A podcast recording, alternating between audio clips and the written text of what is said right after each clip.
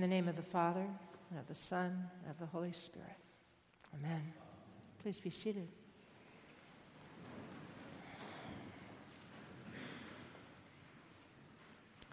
They crucified him, we're told in John's Gospel. Three words which fail, at least for most of us, to describe what Jesus suffered and what he experienced on this agonizing day. Well, what I'm going to read is difficult to hear. I want you to, to feel somewhat of what it might have felt like, what Jesus might have experienced in this suffering. This is a medical description of what happens when someone is crucified as the Romans crucified Christ.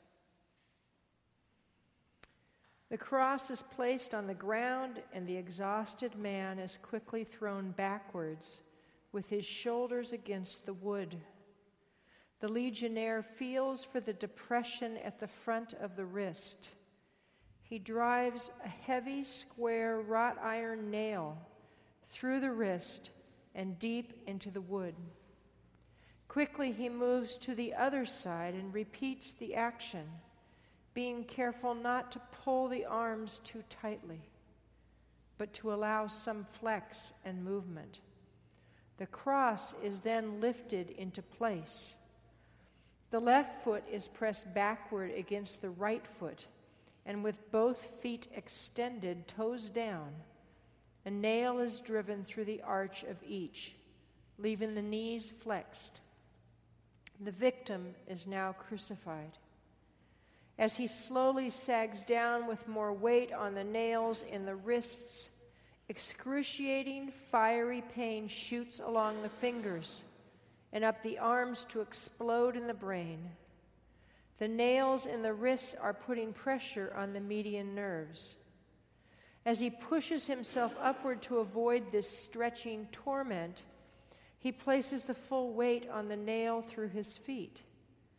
Again, he feels the searing agony of the nail tearing through the nerves between the bones of his feet. As the arms fatigue, cramps sweep through the muscles, knotting them in deep, relentless, throbbing pain. With these cramps comes the inability to push himself upward to breathe. Air can be drawn into the lungs, but not exhaled. He fights to raise himself in order to get even one small breath. Finally, carbon dioxide builds up in the lungs and in the bloodstream, and the cramps partially subside. Spasmodically, he is able to push himself upward to exhale and bring in a life bring in life-giving oxygen. Hours of this limitless pain cycles of twisting, joint rending cramps, intermittent partial asphyxiation, searing pain as tissue is torn from his lacerated back as he moves up and down against the rough timber. Then another agony begins a deep, crushing pain deep in the chest as the pericardium slowly fills with serum and begins to compress the heart. It is now almost over. The loss of tissue fluids has reached a critical level. The compressed heart is struggling to pump heavy, thick, sluggish blood into the tissues. The tortured lungs are making a frantic effort to gasp in a small gulps of air. He can feel the, feel the chill of death creeping through his tissues. Finally, he can allow his body to die.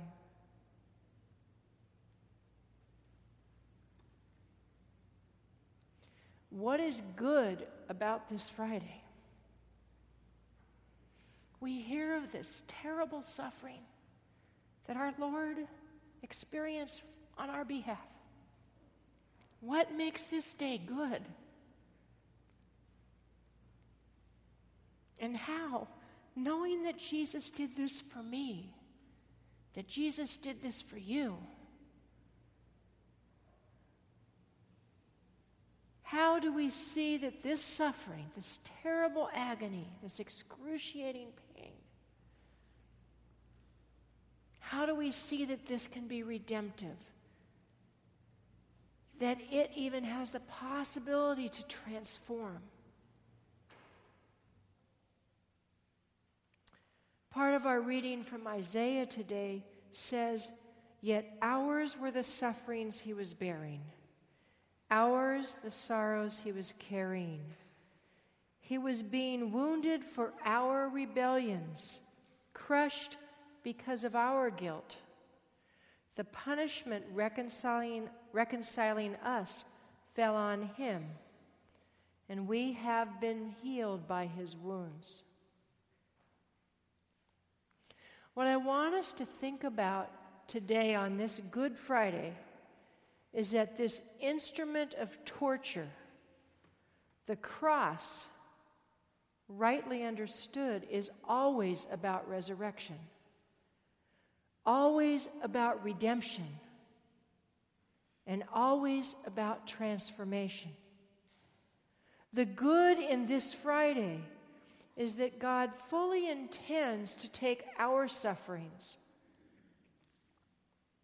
to take our pain and our guilt and transform them. Our personal cross of pain and suffering, of sin and guilt, doesn't have the last word.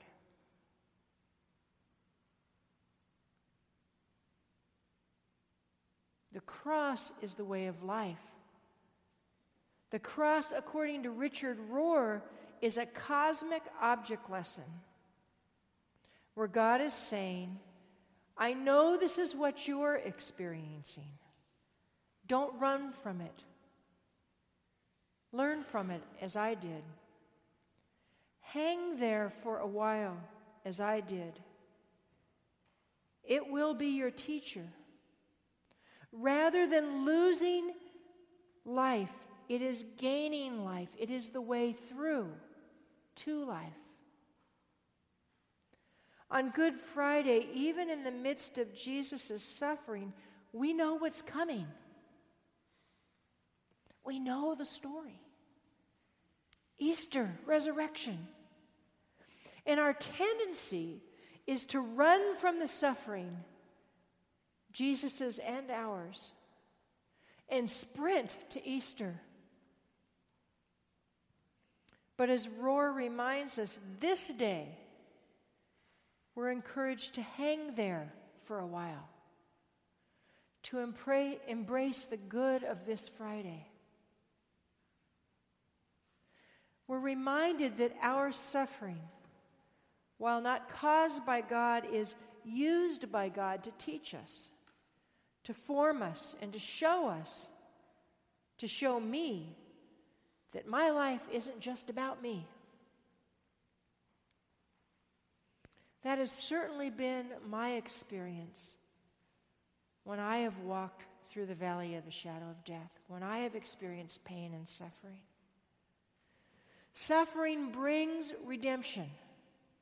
And in that process, from suffering to redemption, we're each called to a deeper life, a deeper faith that not only will transform us, but will be used by God to transform others as they watch us deal with our suffering. Hearts are wounded, hopes are shattered, our psyches and our bodies are broken. Many of us live with a sense of failure, of not measuring up. Some of us struggle to find meaning in our lives. Suffering is real, and the challenge we all face is to be real about our suffering and that of others. One of my friends used the expression, I know a lot of dry toothed Christians and what she meant by that are the Christians that you and I have all met that always have a smile on their face. That no matter what's going wrong in their lives, because Jesus loves me, I'll smile. But what we're called to do on Good Friday is to stay there, to hang there for a while, as Richard Rohr has said. Let's be clear Jesus' wounds are not the sign that suffering's good. I think all of our life experience tells us that suffering stinks. But what Jesus' wounds teach us and what our own wounds teach us is that some things in life are good enough to suffer for. Jesus' suffering for us isn't the end. Remember, he said, In this world, you'll have trouble. But don't worry, I've overcome the world. Knowing the love of such a God expressed in his beloved Son, our Savior, the one who endured our sufferings and by whom our wounds are healed. We learn that our sufferings, our wounds, our brokenness can and will be, in fact, already have been redeemed. Jesus strains one last time, pushes up on his wounded feet to draw his last painful breath and cries out, It is finished. And finally, his suffering ends. In the Gospel of John, the story of Jesus' crucifixion doesn't end here where he takes his last breath. We learn that to verify that Jesus has died, a soldier pierces his side, and out comes water and blood. Definitive evidence that he is indeed dead. And this water and blood give us renewed hope. Listen to theologian Jean Vanier. In the blood and the water flowing from the side of Jesus, John the evangelist sees a symbol of hope. Water symbolizes the Spirit. With Nicodemus, we're called to be born again and from on high through water and the Spirit. Jesus promised the Samaritan woman that living waters would flow from her heart if she drank of the waters he gives. There was the great cry of Jesus in the temple during the Feast of Tents You who are thirsty, come to me and drink. The water flowing from the heart of Jesus is the sign of his love and of the gift of his Spirit that is to be given to all who are willing to receive it. This water heals, cleanses, and gives life. This water transforms our closedness, negativity, hate, and violence, and opens us into gentleness, love, and forgiveness. The water flowing from the pierced heart of Jesus reveals in a symbolic way the transmission of life, the life of God, which is one of the fundamental themes of John's Gospel. It reveals God's desire to break down the walls that separate us from God, that imprison us in ourselves and prevent us from being fully alive. God yearns to liberate us, to live in us, and for us to live in God in an eternal embrace of ecstasy. It is this unconditional love of Jesus, Vanier says, giving himself to us totally in all his vulnerable being, which opens us up to receive His life, the life of God, and to be reborn.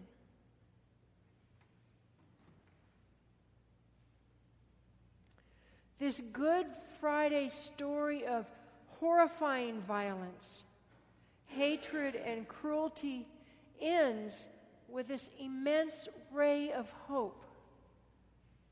Death and suffering and violence do not have the last word.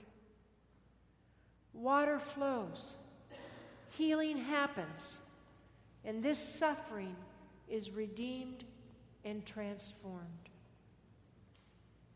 In the name of our Lord and Savior Jesus Christ.